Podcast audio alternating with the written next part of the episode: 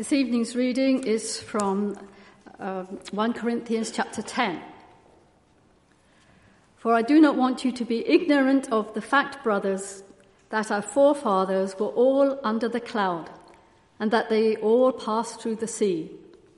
They were all baptized into Moses in the cloud and in the sea. They all ate the same spiritual food and drank the same spiritual drink for they drank from the spiritual rock that accompanied them, and that rock was Christ. Nevertheless, God was not pleased with most of them. Their bodies were scattered over the desert.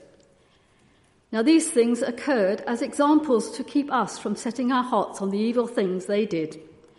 Do not be idolaters, as some of them were. As it is written, the people sat down to eat and drink and got up to indulge in revelry, in pagan revelry. We should not commit sexual immorality as some of them did, and in one day 23,000 of them died. We should not test the Lord as some of them did and were killed by snakes. And do not grumble as some of them did and were killed by the destroying angel.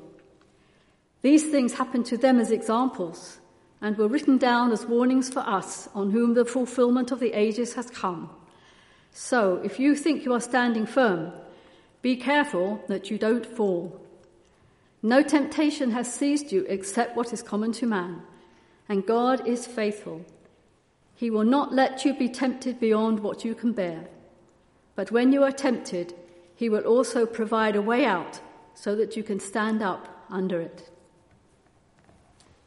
I want to tell you about one of the greatest heists of the 20th century. Nothing was stolen, Nobody was harmed. There wasn't even any property damage done. The only person at risk was a young Frenchman called Philippe. A long time ago, he saw in a magazine an image that stirred something in his heart an image of two towers that would be built in New York City. The Twin Towers, as they'll be called. And he had a dream so he was a man who loved the circus. And he could walk a tightrope. So you can see where this is going. So he drew a line on his paper across the two towers. He said, I will walk that line. And so he and his co conspirators planned this over many months. They went to the site, they looked around, they tried to work out how can we possibly get to the top of this building. They got an inside man to got the, uh, get them passes and to get them inside, and they went up the top and they hid, waiting for darkness to fall, saying, set up their wire. And this all went according to plan, and as daylight came, Philippe stood on the corner of one of the towers put one foot on the wire, his other foot still anchored securely in place on the building, and just stopped. Because that's the moment for a wire walker. At that moment, that's life or death. That decision do I now put all my weight onto the wire, or do I step back and think about it again? And he stood there. He put his other, th- other foot on the wire. This is a completely true story, and it's an astounding story that has blown my mind. Think about it how this incredible build, these two incredible buildings are so high above the ground. This man could have so easily have died. He could have fallen to his death. But he had the confidence and the skill to walk across that wire at one point, he even lay down on the wire. Another point, he kneeled on it to salute to the crowds who were in awe below. You'd have to be sure, wouldn't you, to step on that wire? You'd have to know what you're doing. Now, Philippe Petit, he was, he was quite an arrogant man, as uh, many of his co conspirators would attest to um, in their accounts of his story. He was a very difficult man to work with. But at that moment on the wire, he knew he had to respect those who had helped him. He also had to respect the wire. He had to become very mature indeed. Now, speaking to you tonight who think that you're sure in your faith. I've not said mature because I think there might be a distinction that needs to be put in place. When we think of mature Christians, we may think of people who know the Bible inside out and live an active life um, with their relationship in Christ. When a storm comes, we want to spend time with them, we want to be close to those people because we think they'll give us comfort, they'll give us solace until it's past. Typically, we think of those who trust in their faith and have assurance of saving grace in Christ being active in their lives. But being sure in your faith, I think, doesn't include all of those things. To be sure, I think, implies some overconfidence. And being overconfident can be a dangerous place to be. It leads to incorrect assumptions and unnecessary chance taking, testing the limits. And the problem is that limits break we find ourselves hurt and broken. In writing to people of Corinth, Paul was writing to a church that was overconfident. There were arguments and differences and debates over what it meant to be a faithful Christian. And Paul wrote to try and deal with some of the concerns that were expressed in that church and offer caution to those interested in seeing how far they can push the boundaries and still call themselves a Christian. Because many of them thought, well, I've been baptized. I believe. Surely that's enough. What else, whatever else I do doesn't really matter now. They put very little emphasis on what they actually did as Christians. They weren't thinking about Christ, they weren't looking to Him. Now, Paul would agree that some people overemphasize actions over faith. But we this evening of warnings against being overly confident in a simple belief system that is starved of any nurture or cultivation. So, as an up to date example, you may think about people who say, Oh, you don't need to go to church to be a Christian. As long as you say you believe in Jesus, that's enough. Regular worship attendance isn't really a part of my life. You don't need to read the Bible regularly. You can just know who Jesus is, and that's enough. People like that would say that faith is not dependent on our prayers, our presence at services, or even that we become members of a church. It's just not necessary to be a Christian. For the sake of balance, yes, you can be a Christian without all those things. But the questions you have to ask are do you know exactly what you believe in? Do you know what it's all about? Because Paul warns that faith without nurture is dangerous, it's weak, and it's ignorant. When hard times come, when your faith is tested and you're facing temptation, it's harder to remain faithful with that kind of weak faith. It's like walking out on a wire without having tested it first, without having trust in those who help you assemble it. And Paul frames this caution in a, in a historical tale. He's telling people, Corinth, hey, do you remember that time way back when, when our ancestors were liberated by God from Egypt? The audience Paul's addressing would know these stories inside out and would immediately be able to associate. It was a huge event and crucial in the history of Judaism. So God delivered the Israelites from the oppression of the hands of the Egyptians, yet their faith in his deliverance was still weak. And then they were pursued by the Egyptians and they came to the shore of a sea and they said, Oh no, surely we're about to die now. There's nothing that can help us. God again came down, he parted the seas to let them through, and they were saved in the most spectacular fashion. But then they find themselves in a desert, and again they complain. What are we going to eat? What are we going to drink? How are we going to survive? Who could possibly help us? And again, God provided manna from heaven, it's bread from heaven for them to eat. And God provided water pouring out from a rock for them to drink. And as we pause at this point to look at this account, Paul presents a symbolic link. They passed through the waters of the sea as if being baptized, saved from a certain death. They're given bread and water, much like the bread and wine we share at this communion table. Just as those elements sustained the Israelites in their time of trouble, those things sustain us today in our faith of Jesus. Paul goes on to say there are more rocky times for the Israelites. It wasn't long before some of them divulged into sexual immorality, worshipping idols, or anything else apart from God to try and sustain them. Their morals became incredibly lax. Where was their faithfulness to God there? Despite everything they had witnessed, they still grumbled, they still complained, they're still unhappy in their faith and turning away from God. It's like when you're going on a long walk with children. I haven't got children myself, but I'm pretty much young enough to remember being that child moaning, complaining on a long walk or a long car journey, saying, Are we there yet? How much further do we have to go?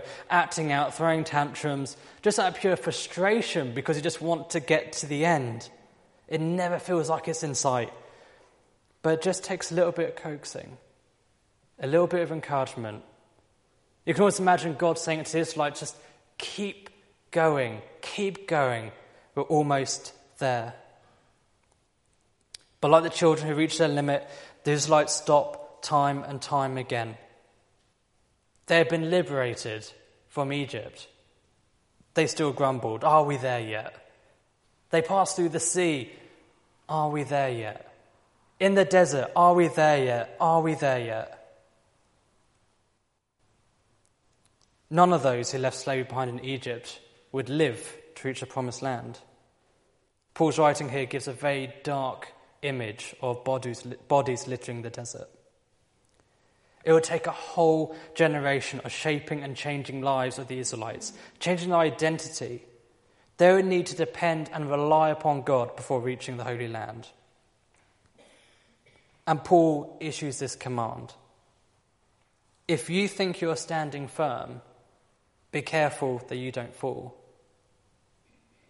Life can be like the wilderness experience sometimes. Periods of our life can change and feel like a struggle. It seems the world is working against us. This is so unfair. How does this happen to me? I don't deserve these cards that I've been dealt. What do we do? How do we handle it? And what is the best path to take? Sometimes that's not so clear. Sometimes it appears there's no way out of the wilderness. The next words that Paul say might seem a little bit contrite, almost a little bit rude. He says that no temptation has overtaken you except what is common to mankind. So, pretty much, there's nothing that you've faced that no one before you has also faced. You're saying you've got problems with money, with your relationships, with your work. Well, so have a hundred other people. All these problems we share together. They've all been faced before for generations.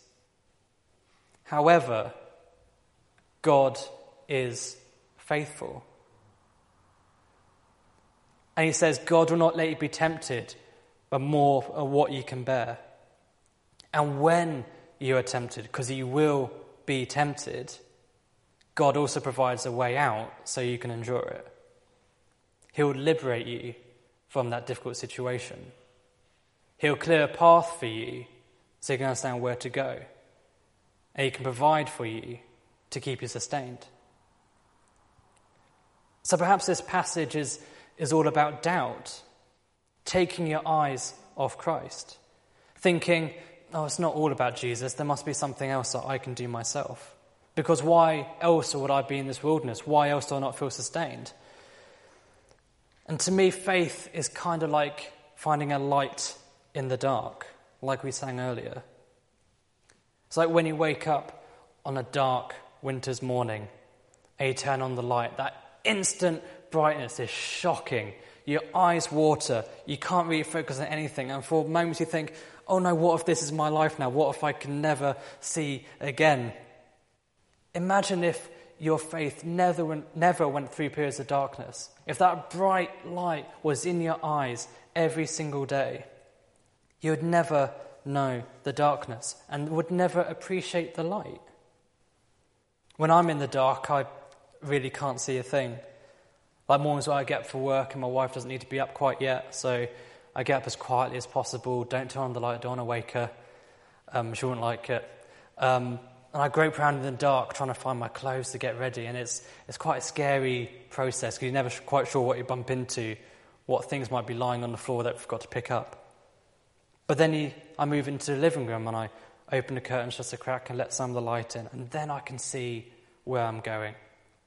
It's not so scary anymore.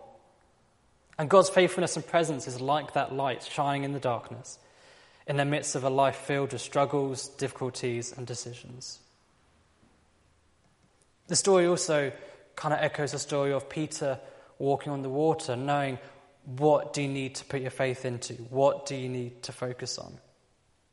And because I also mentioned uh, the story of Philip Petit, I thought you could reimagine it as Jesus on the wire. Peter standing on one platform looking out across this thin wire and he glimpses Jesus, beckoning him over, Come, come onto the wire with me. And Peter knows if I just keep my eyes on him, it'll be fine. I'll, I'll step forward, I'll put, I'll put all my weight on the wire, and I'll walk across, and it's fine. I see him. It's amazing. It's a fantastic experience. I'm so focused on Jesus right now. But then a gust gets up he looks down and he, he sees how high he is. He's lost focus on Jesus. He's distracted by the things around him and he loses his balance. The images within that story show the rocky road of faith and doubt, how quickly those things can change. So, looking back at Paul focusing on the Israelites in the wilderness, and being in a covenant with God is incredibly costly. In fact, it's costly for God. In the wilderness, with the Israelites, it must have cost God a broken heart. So many times he reached out to try and sustain them, and so many times they got distracted and turned away and fell. Bodies littering the desert.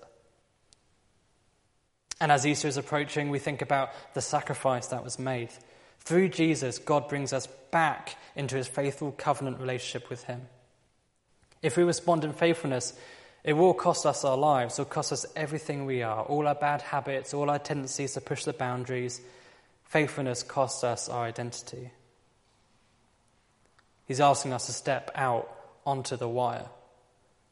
But as long as we keep our eyes on Him, as long as we know it's all about Jesus, it'll be okay. I believe that Paul would agree that remaining on the outer edges of Christianity is a dangerous place to be. Out in the outer edges where you're pushing the boundaries, you don't really know what it is you believe. He's asking us to go inward, go towards Jesus, and to be more cautious. So, how do we do that? Well, Paul didn't find a cautious group in Corinth. In fact, perhaps they're moving to the outer edges away from the focus of Jesus, but Paul invites us to move closer. And there are simple ways to do so. Firstly, we have a community of faith here in this church. We have brothers and sisters that would encourage and support each other. We'd laugh and cry together, celebrate and commiserate together, hold each other accountable and remain faithful to one another. Secondly, we have the waiting love of reconciliation with God. God never gives up, and He'll never stop waiting for us, no matter how many times we may fall. And memory also plays a part in our Christian faith. There are times when we remember events that are so vivid in our minds, it's like they're happening right now. Whether positive or not, those memories bring back emotions for us. And we remember where God was during those events. Like John shared this morning of his tale of uh, an incident with his van, knowing God was there that whole time, no matter how much pain he may have been in. Perhaps another way to examine our journey is to look at ourselves in the same way Paul directed the, the, attention of the Corinthian church, the heritage of their ancestors. We look at those who have gone before us and the amazing things they've done. And we pray for Mary and bless her. As she goes off to Ethiopia. And we remember her and the call that she has taken um, to be a part of the story there. And take that as encouragement and inspiration. Paul asks us to recall those Israelites as they began their faith journey through the wilderness. I wonder what they would think of the legacy they would leave behind. What would they think of the way that Paul used them as an example? As we close, we think what about us? When we reflect on our journey in the wilderness, what sort of example do we leave behind? What sort of example do we want to leave behind? Did we strive for faithfulness or did we push the limits and fall by the wayside? In the wilderness, I hear God urging the Israelites keep going, keep going. I hear Paul urging the Corinthian church in their struggle to remain faithful keep going, keep going. And tonight, I urge all of us to do the same. Keep going. Focus on Jesus. This is all about Him. Amen.